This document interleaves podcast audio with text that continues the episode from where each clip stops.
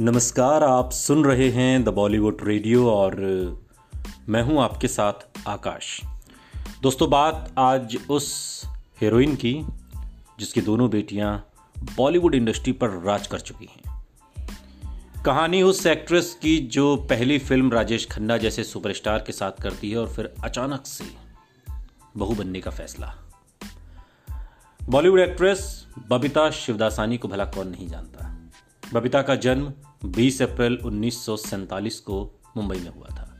अपने छोटे से फिल्मी सफ़र में बबीता ने कई बड़े सितारों के साथ कामयाब फिल्मी। लेकिन बाद में फिल्मी दुनिया को अलविदा कह दिया। बबीता अपने दौर की कामयाब एक्ट्रेस साधना की भतीजी हैं। कपूर खानदान में शादी करने के बाद बबीता शिवदासानी, बबीता कपूर बन गई।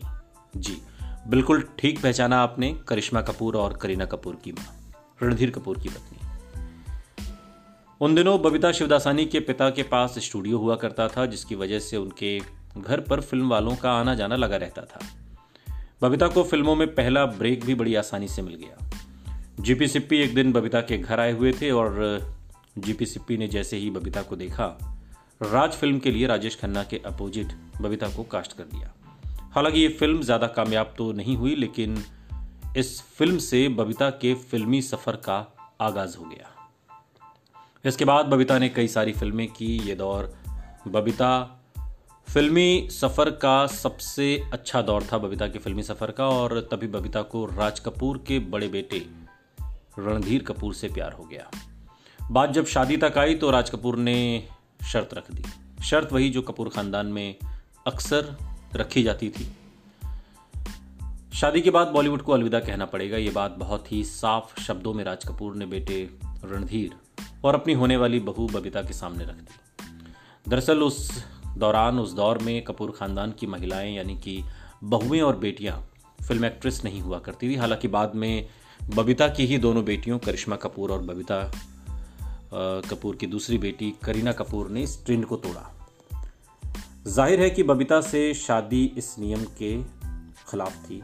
लेकिन अरसे तक रणधीर और बबीता गुपचुप रूप से अपनी लव स्टोरी को आगे बढ़ाते रहे। हालाँकि बबीता ने कह दिया कि अगर रणधीर कपूर उनसे शादी नहीं करते तो उन्हें भूल जाए।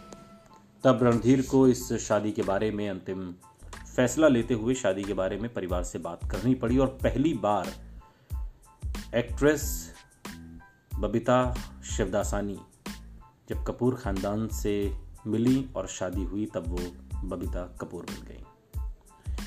हालाँकि बबीता को अपना चमकता करियर छोड़कर रणधीर कपूर से शादी करके कपूर खानदान की बहू बनना पड़ा। उन्नीस सौ इकहत्तर में बबीता ने रणधीर कपूर से शादी की और घर परिवार की ज़िम्मेदारी संभालने लगी। शादी के कुछ समय बाद ही रणधीर कपूर को शराब पीने की आदत लग गई और बबीता इससे नाराज़ भी रहने लगी और आखिर में फिर वो अपनी दोनों बेटियों को लेकर अलग रहने लगी। करिश्मा के बाद करीना कपूर आज हिंदी सिनेमा की टॉप एक्ट्रेस में से एक हैं।